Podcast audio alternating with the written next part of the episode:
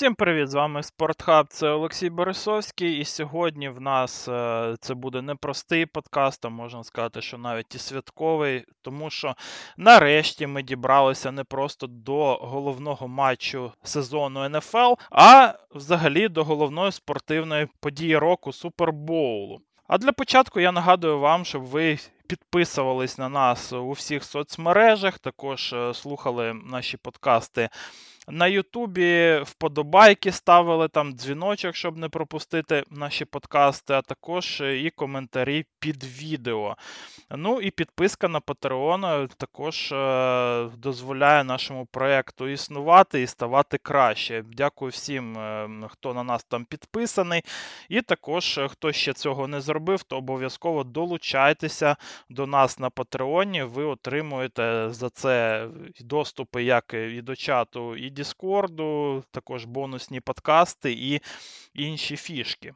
Ну, Супербол це дійсно найголовніша спортивна подія року, ну тому що навіть аудиторія минулорічного супербоулу тільки в США сягала 113 мільйонів глядачів. І традиційно саме оці матчі вони мають найкращі рейтинги на американському телебаченні, і конкурувати з ними можуть, е, напевно, що тільки президентські дебати. Тогорічний Супербол все ж е, поступився у рейтингах матчу Нью-Інгланда і Сіетла з 2015 року, але все рівно мав вже дуже потужні рейтинги, які значно випереджали вже перші постковідні сезони, і насправді вони поступилися у цьому рекорду цифрою всього в 2 мільйони глядачів. Е, і думаю, що Супербол в цьому сезоні він має знищити рекорд, ну так як і показники цьогорічного плей-офф вони були рекордними на всіх стадіях. Ну, а також є тут е, і фактор виходу у фінал двох е, дуже популярних франчайзів: Ашер на Halftime шоу і особливо нова аудиторія від Тейлор Свіфт. Все це має привнести багато нових глядачів. І подібна аудиторія є дуже ну, також і привабливою в плані маркетингу, тому Супербол є також неофіційним чемпіонатом світу з реклами. Для компанії це не дешеве задоволення, тому що в тому сезоні середній чек за 30 секунд е, ну, якраз таки реклами під час Суперболу сягав 7 мільйонів доларів. Ну, Хоча насправді е, ну, там ціни все ж таки дуже відрізняються для реклам, наприклад, у четвертій чверті вкладчі, на початку матчу, і також там і перед або після перерви. Я поки що знайшов інформацію, ну лише лише таку, що цього року ціни на рекламу будуть е, ну також в районі 7 е, мільйонів доларів. Хоча я майже впевнений, що це. Неправильна інформація, бо десь раніше я читав, що ціни на цей сезон е, вони також планують серйозно підняти. Ну, комбінація також великої аудиторії і вартості спонукає найбільші компанії світу знімати свої найкращі ролики, щоб їх показати вже під час цього матчу. І реклами також е, додають суперболу своєї специфічної аудиторії, яку е, навіть не цікавить футбол, ну, так як деякі з цих реклам це справжнє мистецтво. Так що я рекомендую під час е, перерв між драйвами дивитися і реклами також, якщо вони будуть, звісно ж, доступні е, для показу в Україні. На DAZN. Е, нагадую, що дивитися можна в Україні легально і безкоштовно NFL на dazn.com. Так що, хто ще цього не знає, заходьте, реєструйтеся, там буде супербол в лігпасі. Ще однією традицією Супербола є найвища якість продакшену в світі під час цих матчів. Е, на цих матчах е, телетранслятори задіють найбільшу кількість камер. Е, і пару років тому ми з Віталієм також вам розповідали, як саме на Супербоулі вже почали знімати на камери 4К, які створюють нові умови для перегляду поєдинків і кути для повторів, яких немає просто на інших матчах. Транслятори чередують між е, собою право на показ матчів. І цього року Супербол буде на CBS. І для мене, напевно, що це погана новина, адже доведеться все ж таки терпіти коментаторську команду із е, Джимом Ненсом і Тоні Рома. На мій погляд, що Рома за останні кілька років вже дуже здав після свого дебюта. Е, він все ще намагається вгадати окремі плеї на полі, хоча це вдається йому вже доволі рідко, якщо порівнювати з дебютним сезоном в якості коментатора.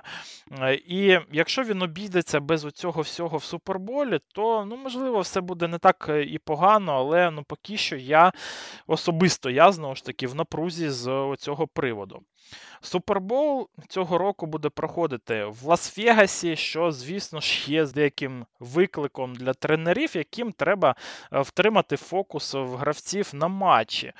Зате для самого міста і візитерів це ну, просто грандіозна подія, і, напевне, це ідеальне місце для проведення ну, саме поєдинків такого масштабу. Єдине, що в Лас-Вегас можна приїхати, напевне, за тиждень до матчу і настільки захопитися різноманітними активностями, що можна пропустити сам Супербол. І, до речі, ціни на білети в Вегасі, звісно ж, б'ють всі рекорди майже на 50% дорожче за минулорічні в Аризоні. Тиждень тому найдешевший білет можна було купити лише за 8 тисяч доларів. А на понеділок е, середня ціна сягала вже майже 10 тисяч. Ціна за VIP ложі ну також просто якась ненормальна. І навіть Крістіан Маккефрі своєю дівчиною Олівією Кульпо, яка, до речі, була міс е, США і Всесвіт 2012 року, вони не можуть собі дозволити орендувати VIP ложу, ну тому що вартість там стартує від 2,5 мільйонів доларів і вище. Також кожен з гравців отримує по два квитки на матч безкоштовно. І ну, також він може отримати ще більше після запросу до команди, або ну, також і придбати ще більше квитків через офіс ліги. Ну, Також е, ну, команди оплачують і готелі, і організовують також і переліт е, для подібних членів родини. Наприклад, у 49ers в цьому сезоні заплановано аж два чартери тільки для оцих членів е, якби, родини гравців і тренерів. У порівнянні також до цін на квитки гравці лузерів Суперболу отримують за матч по 89 тисяч доларів е, до вирахування податків, а переможці по 164. Гравці в списку травмованих, до речі, отримують ну, також тут цю повну суму, а на її половину претендують навіть ті, хто був е, у команді по ходу сезону, але його відрахували або там вже вже потім зарахували а, у практіс склад. Лас-Вегас е, за останні роки дійсно стає столицею не тільки розваг е, Америки, а й спортивною меккою. І ну, тому і ціни на білети в такому місці відповідні. Е, ну, Думаю, що з подібним розвитком цього міста і створення ну, також команди NBA в ньому це діло вже найближчого часу. Тут е, е, є стадіон, і, на мій погляд, з цим просто неможливо якби, помилитися. І що вони там ще туплять в NBA, я не знаю. І ще перед тим, як ми перейдемо до розмови про сам матч, е, ще також пару слів, напевно, що треба сказати і про історію супербоулів, тому що це буде вже 58-й супербол в історії. І цікаво, що чотири перших е, вони проводилися між е, переможцями НФЛ та АФЛ, і причому два перших називалися навіть матчем чемпіоната світу між АФЛ і НФЛ. Ось так воно все називалося дослівно. Але в трансляції все рівно ці матчі відразу коментатори вже почали називати суперболом.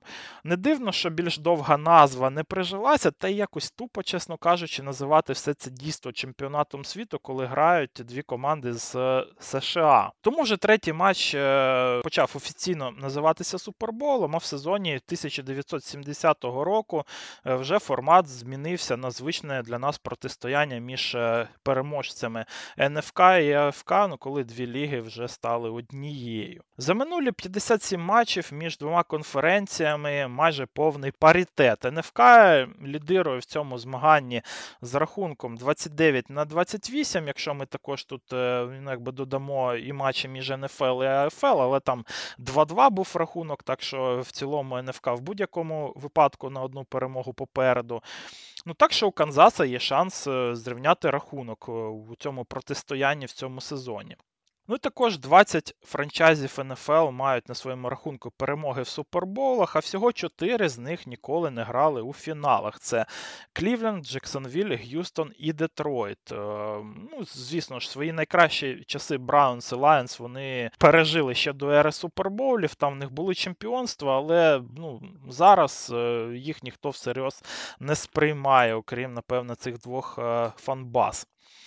Чівс е, приймали участь у першому суперболі в історії, до речі. Де-факто це був фінал чемпіонату світу за версією того часу. Вони там програли Green Bay Packers. Але вже в четвертому суперболі Канзас е, переграв Міннесоту і вперше став чемпіоном. Після цього наступного чемпіонства цьому місту довелося чекати довгих 50 років, вже коли Енді Ріт і Патрік Магомс їм і принесли титул в 2020 році, а потім в 2023. Так що загалом на рахунку в Канзаса є три титули. У Сан-Франциско 5 е, суперболів, е, і всі з яких були здобуті в епоху їх великої династії 80-х-90-х років. З 1995 року Фотінайнер знаходяться в пошуках нового чемпіонства, і це, напевне, не дуже гарна новина для фанатів, наприклад, New England е, Patriots, яким, можливо, так само доведеться дуже довго чекати нового чемпіонства вже після закінчення їх династії. Переходячи вже ближче до самого матчу, то обслуговуватиме поєдинок знайома вам бригада Біла Віновича, для якого це буде вже третій супербол у кар'єрі. І перший був у 2015 році, де Петріоц перемогли Сіетл е, після того, як Маршону Лінчу не дали м'яча. А другий в 2019-му, де Канзас переміг Сан-Франциско з рахунком 31 на 20. Так що з трьох суперболів у кар'єрі Віновича два будуть між Chiefs і 49ers. І треба відмітити, звісно, що з того часу в бригаді Біла залишився лише один е, суддя, так що сама бригада все ж таки буде відмінною від 2019 року. Цього року я вам вже розповідав, що Вінович це не самий однозначний арбітр, і декілька разів він е, відмічався дивними рішеннями. Також він е, полюбляє роздавати порушення правил. Наприклад, у різдвяній зустрічі між е, Сан-Франциско і Балтімором він видав Сан-Франциско 10 пропорців на 102 ярди. В общем, зіграв як елітний ресівер за Балтімор, можна так сказати. Так що подивимося, як його бригада бригада впорається з обслуговуванням настільки великого поєдинку. Знову ж таки, я очікую, що буде тут у нас будуть вже рекордні глядацькі цифри. Ну і переходимо вже до самого матчу. Супербол в нас офіційно буде розпочинатися в понеділок, 12 лютого, в час 30 ночі по Києву. Е, і напевно, що розпочати цю розмову про сам матч ну, треба з ментальної складової підготовки до матчу.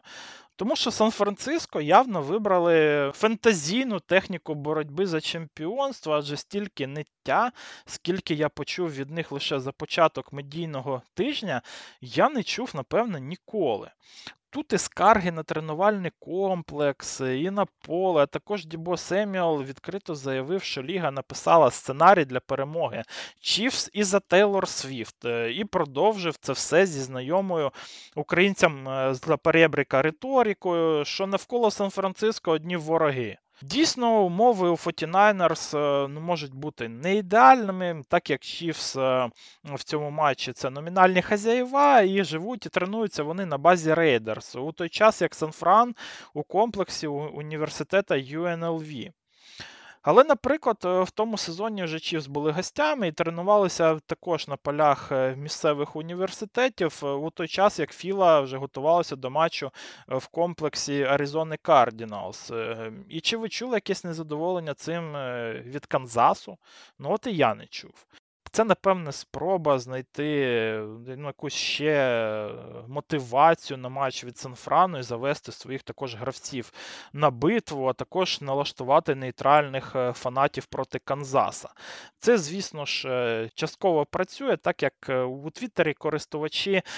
Як ми бачимо, подіям російської пропаганди Трампівської команди не дуже хочуть розбиратися, де правда, де брехня. Вони просто вірять ну, тому, що пишуть. А особливо налаштовувати людей проти Канзаса і не треба, всі і так е, вже доволі розігріті на цю тему. Що ми бачили е, вже в рамках подій перед матчем, де Тревіса Келсі намагалися запукати.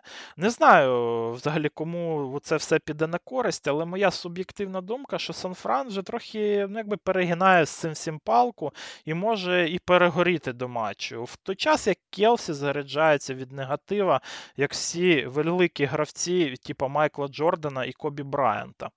А Патрік Магомс взагалі видав епічну фразу, що він на цьому тижні дотримується своєї супербольної рутини. Тобто людина настільки часто грає в суперболах, що в нього вже є своя рутина на ці поєдинки. А нагадаю, що Махомс е, виходив у фінал у чотирьох з шести років гри в старті. Так що досвід є досвід, і Чіфс зараз зберігають як е, і терплячість, е, так і відновлюються і фізично, і емоційно, і акумулюють емоції там, де Сан-Франциско може витратити цих емоцій. На розмови з медіа більше, ніж у підсумку, вони їх отримують е, через своє переналаштування. Стосовно матчапів, напевно, розпочнемо з боротьби юнітів е, Кайла Шенехана і Стіва Спаньоло, яка, напевно, буде найбільш запеклою в цьому матчі, бо цілком можна сказати, що тут е, зустрічається найкращий напад НФЛ з одним з найкращих е, захистів. Фотінайнерс ідуть на першому місці в НФЛ як за ефективністю виносу, так і пасу. Але і захист Чівс був у топ-5 е, протипасу в регулярці. За весь плей-офф припустився лише декількох е, помилок. Тому найбільше сподівання Шенеха, напевно, що має покладати на свій винос, якому буде протидіяти 28-й захист по землі в лізі. Крістіан Маккефрі є найкращим ранером НФЛ і знаходиться в топ-3 ліги за ярдами після контакту і відсотку вибухових і успішних плеїв. Маккефрі це дуже небезпечна зброя у відкритому просторі, де він скидає текли ледь не краще за всіх в НФЛ. А його єдиним е, відносним мінусом можна назвати лише посередню потужність, що призводить до 8,7% негативних плеїв. Це 24-й показник в лізі.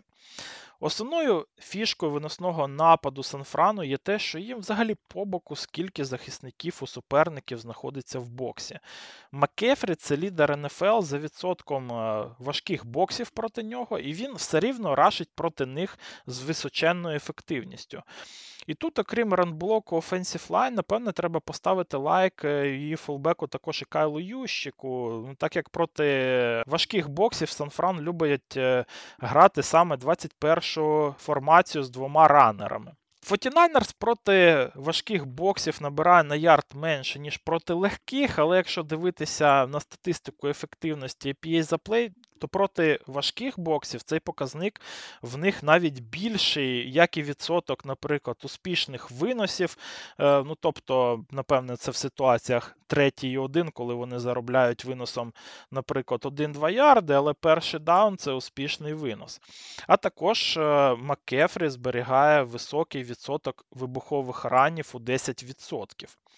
Не впевнений, що у Канзаса є шанси прям зупинити Маккефрі в цьому протистоянні, тим паче, що навіть Кріс Джонс цього року грає у ранстопі все ж таки поганенько. Але якщо розглядати юніт Спаньола, то вони якраз демонструють набагато вищу ефективність у ранстопі з важким боксом.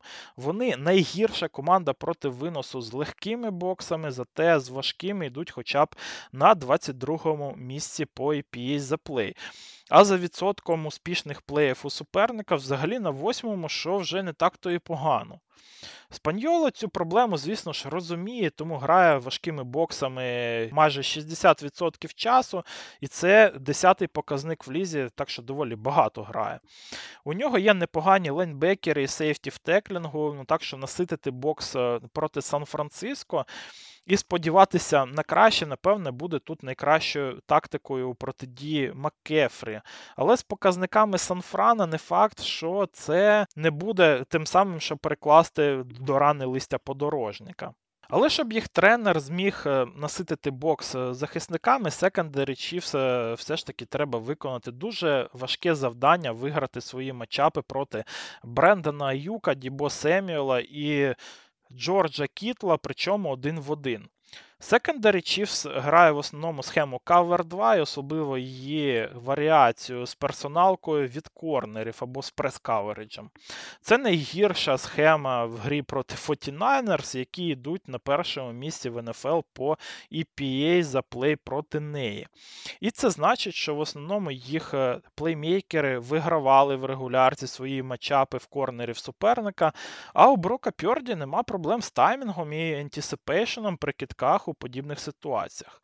Ну і скажемо відверто, ну що Брок Пьорді це не gunslinger, в нього не так багато ну, також дальніх передач. Він оперує в основному на довжині в 0,15 ярдів, а схема Cover 2 вона працює все ж таки краще проти команд, які люблять дальні передачі, як, наприклад, Баффало або Балтімор. Проти нападу 49ers, звісно ж, найкраще працює схема Cover 3, дає лише один високий сейфті, а другий знаходиться нижче і допомагає зупиняти винос, а у пасовій грі він прикриває одну з нижніх зон в слоті чи на бровці.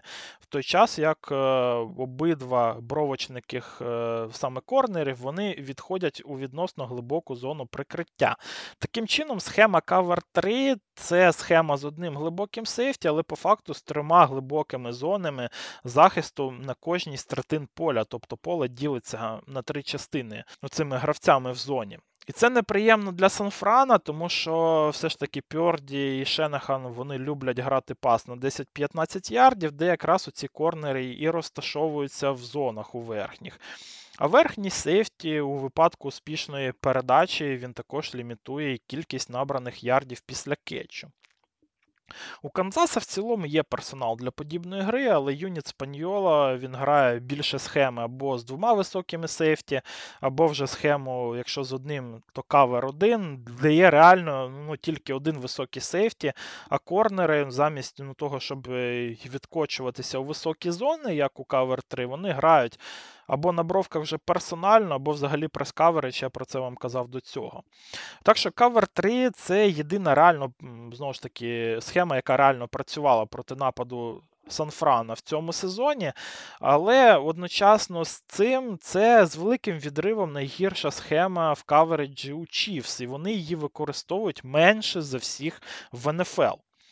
Я майже впевнений, що Шенахан знову нічого нового не буде тут е, видумувати з геймпланом, тому що його схема працює е, з його елітними плеймейкерами. Сила його нападу вона також є у, повторюваності одних і тих самих комбінацій мільйон разів. Та й на папері його напад має також дуже гарно працювати проти схем Chiefs. А ось Спаньола, я думаю, що міг би здивувати Шенехана вже більшим е, застосуванням Cover 3 в цьому матчі. У Стіва було два тижні, щоб е, ідентифікувати проблему і попрацювати над е, цією схемою на тренуваннях. Ну і також в нього вже є історія таких самих сюрпризів для суперника в суперболах, але все рівно я б не очікував, що Cover 3 стане основною схемою для кавереджа Chiefs в цьому матчі. Та загалом буде, напевно, що і цікаво подивитися на матчапи у Макдафі і Ладжаріуса Сніда за Юком і Семіолом. Якщо в когось є шанси стримати оцих е, двох ресіверів один в один, то це е, у корнерів Чівс, тоді взагалі щось видумувати нове не мало б сенсу. Ну, Тим паче, що і проти Кітла в Чівс є кому грати серед лайнбекерів і сейфті. В регулярці ВР1 суперника набирали проти Чівс всього 44 ярди за матч. А найкращий результат е, був е, у всього 73 ярди в Даванте Адамса. Моушени можуть е, допомогти Шенехану звільнити Аюка на кращі матчапи, але проти персоналки це все рівно зробити буде важче, ніж проти зони. Якщо Сніт і Макдафі вони програють свої матчапи, це буде просто катастрофою для Чівс, це, я думаю, всім зрозуміло. Але якщо вони зможуть вигравати свої матчапи хоча б з невеликою перевагою, то це буде просто величезним плюсом для захисту Канзаса. Спаньоло ще любить персональну опіку саме тому, що в цьому випадку йому не треба відправляти сім гравців в каверидж, а в нього звільняється один-два додаткових також гравця для його улюблених бліців. Чівс ідуть на другому місці в лізі за відсотком створеного тиску і шостими за відсотком бліців. І в бліцах я вбачаю велику перевагу Юніта Спаньола в цьому матчі і їх великий шанс зупинити Брока Пьорді. Справа в тому, що лінія Санфрана не зовсім гарно реагує на масовані бліци в цьому сезоні. А Спаньоло він грає такі бліци з топ-10 е, частотою. На прикладі Ламара Джексона ми бачили, як він ними знищує всі задуми нападу. Так що в пасовій грі таймінг як і кітків, так і сам по собі таймінг якби комбінацій, час на комбінацію, е, все це буде грати вже, напевно, що вирішальне значення. Яка подія станеться тут швидше? Тиск або сек від Канзаса, або виграш своїх матчапів Аюком і Семіолом, оце і буде, напевно, що вирішувати результат окремих снепів і драйвів загалом. Пьорді має найкращу ефективність в лізі в грі проти бліців, але тут є також свої нюанси.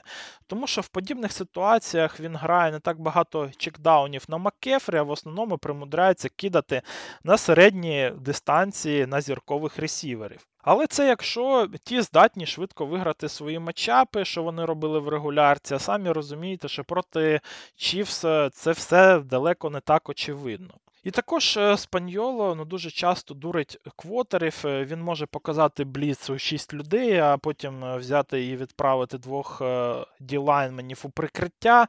І я не впевнений, що Брок може ну, прям дуже швидко прочитати такі фішечки, і тут різниця між ним і Патриком Магомсом, напевне, найбільша. У Канзаса є ще один е, великий плюс в тому, що вони дуже класно лімітують набрані ярди після кетчу завдяки теклінгу. Так що успіх у гравців е, Санфрана в цьому компоненті буде ще однією інтригою і ключовим моментом матчу. Шенехан також грає доволі багато пасів за лінію скриміджа, але у цьому матчі, напевно, що грати скрини і флети буде складно, ну так як Чівси тут одні з найкращих за лімітацією саме пасу на короткі дистанції, і це ми також бачили у матчі з Балтімором. Загалом надії Шенахана, напевно, що будуть е, тут е, полягати в тому, що його винос буде працювати як швейцарський годинник, зірки будуть вигравати свої matchup и проти корнерів Chiefs, Брок Пьорді продемонструє свій елітний і таймінг, і anticipation е, на передачах. Канзас же має сподіватися на зворотні, а також покладатися на pass rush, ну і, звісно ж, може здивувати е, вже більшим застосуванням кавер 3. До речі, Канзасу ну, також е, треба буде насичувати бокс не тільки для протидії Маккефрі, а ще й для того, щоб стежити за ногами Пьорді. Спаньоло в одному з інтерв'ю відмітив, що він дивився його плівку і був вражений атлетизмом Брока, що стало для нього здивуванням. Я вам про це вже розповідав у підсумках минулого тижня, і прогрес Пьорді в грі ногами вже змушує Чіфс змінювати свій геймплан на матч. Ну, хоча з іншої сторони, напевно, тут же краще було би і перестрахуватися, ніж відхопити від Пьорді ногами як Детройт. Ну що, поки ви переварюєте першу половину інформації про матчапи, я дам вам все ж таки трохи перепочити. І як у справжньому супербоулі між двома половинами прев'ю ми поговоримо про halftime show і те, хто буде виступати, і причому не тільки у перерві матчу. Ну Тому що розпочинається Super Bowl завжди з гімна США, який у цьому році виконає Hall of Famer е, Country Music, е, це буде Реба Макентайр. Для тих, хто не знайомий з кантрі, це щось типа Софії Ротару, заслужена співачка конфедератів. Співаки цього стилю доволі часто виконують гімни на суперболах, а реба це ще й загравання з більш зрілою аудиторією, яка точно захоче згадати молодість. Виконання гімну має для Реби особливе значення, ну, тому що саме з його виконання в 1974 році на національному фіналі Родео і розпочалася її велика кар'єра. Зірка кантри того часу Ред Стігол, він тоді був е, присутній на цьому фіналі і почув її спів і допоміг зробити її перший студійний запис, а незабаром вона вже підписала свій також перший великий контракт. З того часу Реба виконувала гімн США на таких великих подіях, як Світова серія 97-го року, матч е, Dallas Cowboys у тому ж році, і також фінал Родео у 2017 році. Одним зі ставочних стовпів суперболів є, звісно ж, ставка на довжину виконання гімна. І з цього року букмекери дають тут е, тотал в 90,5 секунд. На щастя, в Реби є доволі велика історія виконання гімнів, про яку я вам тільки що розповідав. І два рази в неї на виконання пішло біля 80 секунд, а один раз е, вже трохи більше 90 секунд. Але всі три рази вона співала акапелу, а на суперболах зазвичай гімни все ж таки виконуються з групою, що робить їх довше. А якщо буде ще хтось приймати участь е, у виконанні гімну, то це ще увесь цей процес ще якби затягне. І, наприклад, за останні 10 років тільки три рази виконавці гімну вклалися в дві хвилини, і в останні роки загалом цей тренд він йде вверх. Ну, Так що можна очікувати, що в Реби, напевне, піде все ж більше, ніж 90,5 секунд на виконання гімна. Хоча історія ставок на цю подію вона також демонструє, що букмекери в цілому доволі якби, точно прогнозують його довжину, і в основному там похибка складає 4-6 секунд. Інколи звісно ж, вони там е, вже грубше помиляються 20 секунд, але в основному, в принципі, всі ці помилки вони у меншу сторону. Ну тобто, загалом всі співають гімн ну трохи довше за оці всі тотали букмекерів. Слідом за Макінтайр виступить же Пост Мелон, який виконає пісню America the Beautiful. Е, ця пісня вона виконується на суперболах з 2009 року, а він е, вже, напевно, буде покликаний привести більш молоду аудиторію. А закінчить е, передматчеву церемонію Андра Дей, яка виконає вже композицію Lift Every Voice and Sing, яку також називають національним гімном чорних. Ну саме так воно і називається, а не афроамериканців. Так що я тут не расист, я просто цитую. Ця традиція з'явилася на суперболах вже з 2021 року. Також е, цікавинкою цього суперболу стане те, що свої сети перед і під час матчу в live і зіграє діджей Тієсто, ну, такий доволі популярний оцей е, діджей в Україні був колись. Це вже буде п'ятий відомий діджей, який буде грати сети на розігріві у гравців е, перед матчем. Але перший, хто буде робити це і під час перерви вже по ходу самої зустрічі. Ну і тепер про сам Halftime Show. Це подія, яка буває навіть е, і більша за Супербол, збирає прям ну, зовсім іншу аудиторію, що дуже, наприклад, помітно по українському твіттеру, де у понеділок інфлюенсери там різні можуть же постити свої думки з приводу хафтайма, навіть не підозрюючи, що це за подія загалом.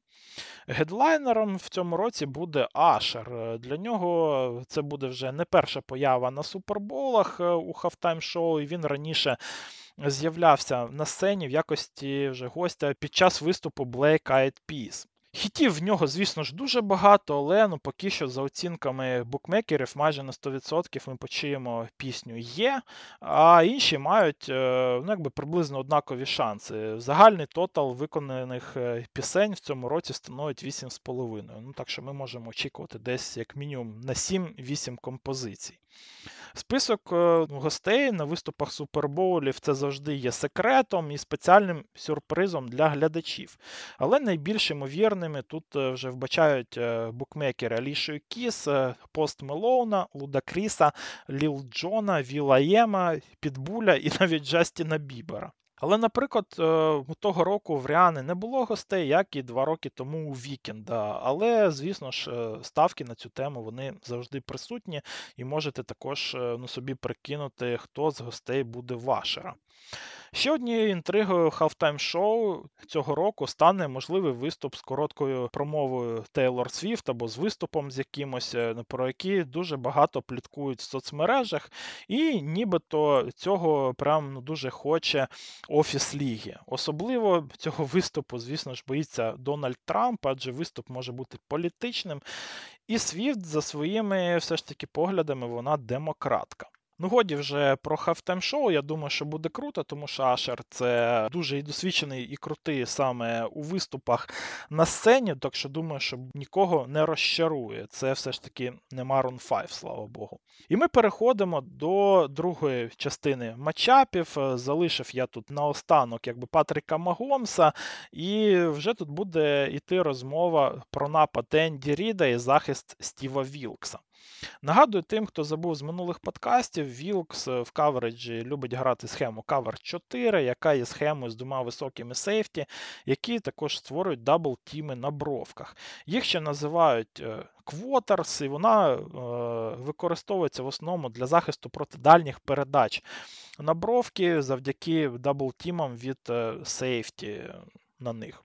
Іноді її також називають е, ну, просто превентивним захистом, ну, так як він е, є доволі вразливим і до коротких, і до середніх передач, так як, е, знову ж таки, обидва бровочника корнера вони також можуть грати. Або м'яку зону, або спочатку розташовуватися все ж таки поряд з ресівером, але вже після початку снепу вони різко вже відкочуються глибоко. І подібна схема, в принципі, на мій погляд, ще має сенс для 49ers, так як в них немає прям е, зіркових корнерів. Ну, хоча, звісно ж, Чарваріус Ворд це дуже непоганий гравець. Зато в них є класні лайнбекери, і в цій схемі на них е, вже ну, прям дуже велике навантаження. Ну, Так як якщо сейфті також вони закривають бровки, то центр поля ну, по факту залишається на зонний каверидж у цих трьох лайнбекерів. У Санфрана п'ятий за ефективністю каверидж в НФЛ, ну, тому що подібна схема вона реально класно працює в регулярці, в купі з високооктановим нападом. І головна задача цієї оборони, напевно, що не зупинити суперника, а лімітувати набрані очки в той час, ну, поки напад накиде супернику 30-40 очок. Але ми знаходимося вже на стадії суперболи. Тут е, суперник 49ers може як і сам лімітувати навіть їх напад, так і накидати їм 30 очок. Схематично тут є свої плюси і мінуса в грі проти Канзаса, але я буду розглядати, напевно, що саме ось такий варіант кавереджу, бо якщо Вілкс. Від нього не відійшов навіть в зустрічі з Детройтом, то навряд чи він це зробить в Супербоулі.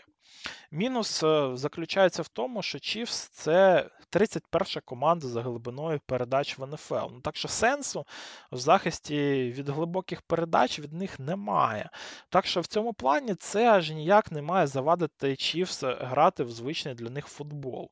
Також Чіфс ефективно грають е, в пас е, ну, саме проти зонного захисту, так як в Патрика Магомса є необхідна швидкість як прийняття рішень, так і читання зон прикриття, і таймінг, і anticipation при кидках. Зона взагалі не кращий варіант е, ну, саме проти елітних квотербеків, тому і напевно, що найбільш ефективна вона саме в регулярці, де на неї можна вже підловити новачків. Але тут є і плюс, ну, так як е, оця схема вона ну, якби побудована в тому числі для лімітації ярдів після кетчу, де Сан-Фран е, у цьому показнику він на п'ятому місці в НФЛ, а Chiefs це друга команда за кількістю ярдів після кетчу. І за рахунок е, таких ярдів і функціонує їх напад.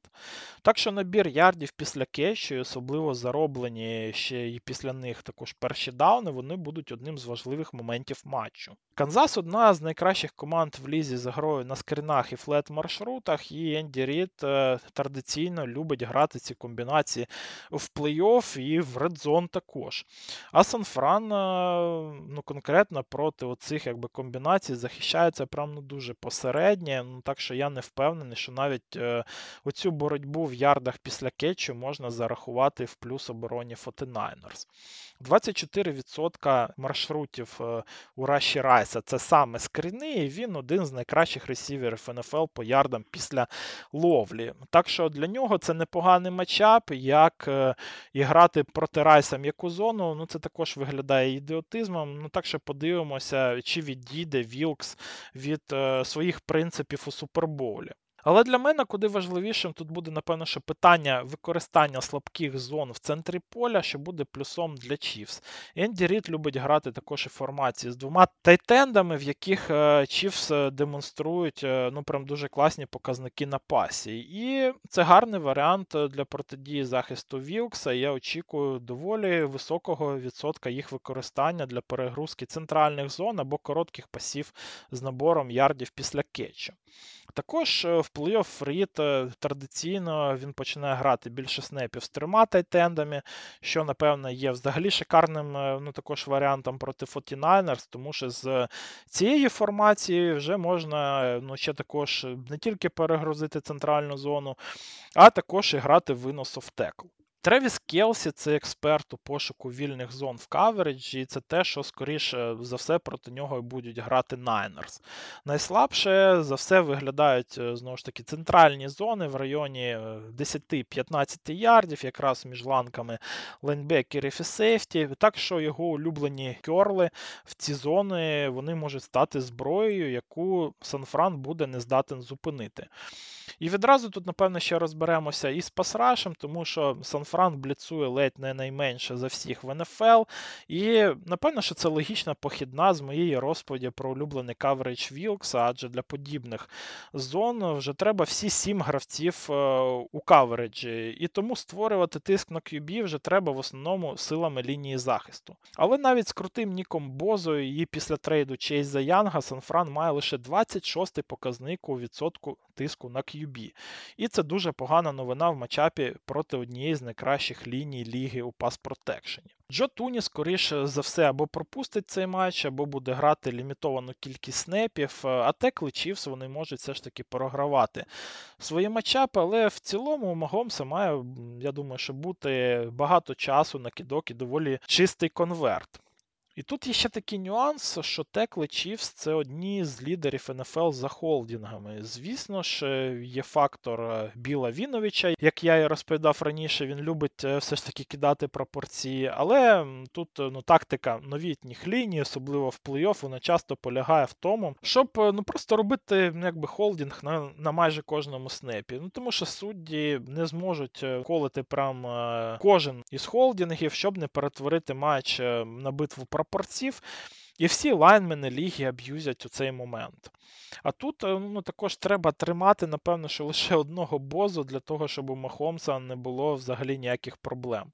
Я думаю, що пару холдингів е, Нік Боза в цьому матчі заробить, але більшого імпакту в цього матчі здобути йому буде прям дуже важко. І він сам це знає, бо вже нив про це на присусі. Питання форсування втрат від квотербеків тут буде також стояти доволі гостро, так як згадуємо мою мантру, що в НФЛ е, хто виграє боротьбу втрат, він виграє 70% матчів. І козирем Чіфс тут, звісно ж, е, стане гра Патрика Махомса. QB е, у Канзаса в плей-офф не зробив жодного кітка вартого втрати, окрім також грубих помилок, ще й лімітував навіть мілкі. Він був лідером регулярки з 10,3% негативних дропбеків, але в плей-офф цей показник знизився до 6,3%. Це просто захмарно високий рівень гри. Для порівняння в Брока Пьорді оцей показник вплив 23%. Тобто, ну тут різниця в 17%. Брок у цьогорічному плей-офф, звісно ж, грав дуже хвилеподібно, і проти Грінбей він е, просто чередував провальні драйви із шикарними, а з Детройтом він е, ну, провів дві дуже різних половини. Якщо Магомс грає надійно в будь-яких ситуаціях, то у Пьорді помилки все ж. Е, вони трапляються, і діло захисту Чівс його на цьому підловити. Ще один нюанс, який допоможе Магомсу, це статика захисту Вілксу. Оборона Санфрана не дуже намагається, е, на відміну від е, Чівса, знову ж таки, задурити QB суперника якимись е, пересуваннями і фейками перед снепом, якимись ще й цікавими бліцами. Частіше за все, ото початкове якби, розташування гравців на полі, воно і є остаточним. Це дуже спрощує завдання у читанні гри для Патріка Магомса, і той може робити робити також одібли з урахуванням і типу кавереджу, і персонала на полі, який він отримує. Я вже розповідав, чому це важливо на прикладі тачдауну Джеймісона Вільямса на ендераунді або на свіпі, як цю комбінацію назвати у фіналі конференції. А у Канзаса ж є ну, майже ідеальні гаджети під е, такі самі фішечки, типу Кадаріуса Тоні і Майкола Гардмана. А може там ну, і Раші Райс навіть е, такі самі ну, також комбінації зіграти. Велике питання, кому Енді Рід буде довіряти м'яча, ну, тому що Гардман і Тоні це гравці ненадійні. Але від когось з них я б очікував е, такого плея, який може змінити хід гри як на бік Chiefs, так і у випадку фамбла на бік 49ers. Винос е, в Канзаса в цьому матчі це також е, ну, доволі цікава тема, тому що на папері це зустріч е, хренового виносу ще гіршим ранстопом. А на ділі Чівс вже краще почали виносити вже під кінець регулярки на початку плей-офф, але травма Джо Туні вона все ж таки змінила розклади у зустрічі з Балтімором. Сан-Фран іще гірше за Рейвенс у зупинці виносу, прям ще на один рівень, можна так сказати. Вони взагалі 25 в цьому компоненті в НФЛ були. І найкращий варіант для виносу Айзеї Пачеко, напевно, що полягає в виносах оф-текл. Там 49ers в регулярці дозволяли суперникам робити 51% успішних ранів, що було третім з кінця результатом в лізі. У плей-офф вони грали з потужними лініями в Грінбей і Детройта, і цей показник у нападі виріс до катастрофічних для Санфрана 75% успішних виносів, із-за чого, напевно, Фотінадерс леті не програли обидва поєдинки. Енді Рід е, також любить е, замовляти такий тип виносів, і він робить це у 73% випадків. Але успіх е, ну, лише в 23,9% виносів він говорить, напевно, що про слабкість. Теклів у ранблоці і, напевно, і тайтендів також. Рід в кінцівці цього сезону він все ж таки дещо модифікував оцей тип виносу. І успішність їх вже виросла до приблизно 40% ефект, е, чого ми побачили на плівці у вигляді виносів е, у Пачеко. Так що Канзас е, цілком може використати і цю слабку сторону захисту Сан-Франциско проти них, тим паче, що Айзея є дуже пробивним ранером з топовими показниками у наборі ярдів після контакту і лімітацією негативних виносів. А Патрік Махомс е, він також є виносною загрозою. Він ледь не краще за всіх в лізі уходить від секів і продовжує комбінацію. А в цьому сезоні за відсутності опцій на прийомі він збільшив свій відсоток скремблів до 8. У випадках, ну коли все ж таки пасраж Сан-Франциско буде йому загрожувати, він цілком може брати справу в свої ноги, так як раш у 4 людини навряд чи закриє йому всі шляхи до виходу з конверту. Я, в принципі, можу собі уявити ситуацію, коли один лайнмен е, в Канзас зробить свою помилку, але щоб всі одночасно і, е, і Магомс у котел потрапив тут, я думаю, що навряд чи такі ситуації вже будуть виникати. І ну, тому один з лайнбекерів, напевно, що має шпигувати за ним е, у цьому матчапі, що також е, створює ще одну дилему в захисті центру поля від пасу. Ну або просто Махомс буде набирати ярди ногами. Ефект е, Магомса і його здатність придумати геніальний плей, напевно, що і врятувала Канзас е, у двох е, виграшних суперболах, і цілком і тут може стати X-фактором у цьому матчапі. Ну, Тому що у плей-офф е, цього року Магомс ще не припускався помилок, і цей матчап виглядає для нього настільки простим, що я не очікую, що він їх раптом і почне робити в суперболі. Якщо підвести вже глобальні підсумки, то обидва напади, в принципі, мають непогані для себе матчапи схематично. Звісно ж, вони є кращими для Канзаса, адже захист е, Стіва Спаньола набагато є сильнішим за юніт Стіва Вілкса, але і у Кайла Шенахана є свій великий ну, також козир у вигляді Крістіана Маккефрі. І виноса, що може і покласти захист е, Чівс на лопатки. Також цікавим моментом буде і плейкол в тренерів саме у середині гри. За такою статистикою, як е, додана кількість очок зверху очікуваного, саме у плейколі Енді Рід був на третьому місці в регулярці, а, наприклад, Шенахан лише 19-м. Так що у Канзаса, на мій погляд, в цьому матчі все ж є невелика перевага на ключових е, позиціях: це квотербек, тренери, секондари і пасраш. А також, е, напевно, що і у шансах е, сфорсувати помилків суперника. Знову ж таки, на мій погляд, Сан-Франциско в цьому матчі ну, тут може врятувати лише винос і також елітність власних плеймейкерів в нападі. Якщо якось Маккефрі не буде прям домінувати, а Семіола, Юк і Кітл не будуть вигравати свої матчапи в мен-кавереджі, то в нас матч може ну, бути і не таким цікавим, як це здається на перший погляд. Ну, також хотілося б, напевне, вам вже за нашою також традицією цих подкастів дати вам ще і кілька ставочок, тим паче, що ставки на Супербол це штука дуже популярна. І цього року очікується, що взагалі тільки в одній Америці об'єм ставок на Супербол він буде десь 23 мільярда доларів. Тобто американці, звісно, люди ну, дуже. Цікаві, як просрати 23 мільярди доларів на ставках. Це прикольно. А як дати Україні там якісь копійки, то це вже загроза національній безпеці і гаманцю оцих самих американців. Ну але це вже ну, трохи інша тема, звісно. що найкращі ставки, на мій погляд, це ну, те, що в Патріка Магомса не буде інтерсепшенів у цьому поєдинку, тобто андер 0,5 інтерсепшенів в цьому матчі.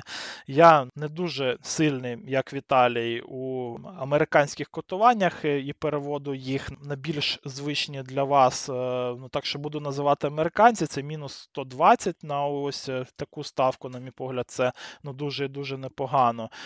Також я би, напевно, ще поставив на тотал і філдголів е, у Гаррісона Баткера. Тут 1,5 е, це тотал більше мінус 125 е, коефіцієнт. Е, я думаю, що в Баткера будуть можливості. Ну, тобто, знову ж таки, я думаю, що Канзас буде грати багато короткого пасу. Я думаю, що він все ж таки буде успішно набирати ярди, але ну, можливо, цього буде не вистачати для тачдаунів прям е, ну, просто постійно. Тому що тачдауни в НФЛ це, напевне, більше тематика, ну, в принципі, плеїв вибухових.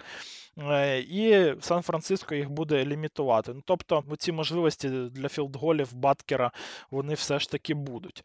Е, Нік Боза менше, ніж 0,5 секів. Знову ж таки, я думаю, що ну просто коли Боза буде вигравати свій матчап в текла, ну той буде просто робити холдінг. Е, і я не думаю, що це буде прям дуже часто, тому що Бозу будуть також даблтімити, а гарди у Канзаса вони доволі класні в цьому. Так що менше 0,5, мінус 130 ну тут буде в нас коефіцієнт для Нікабози.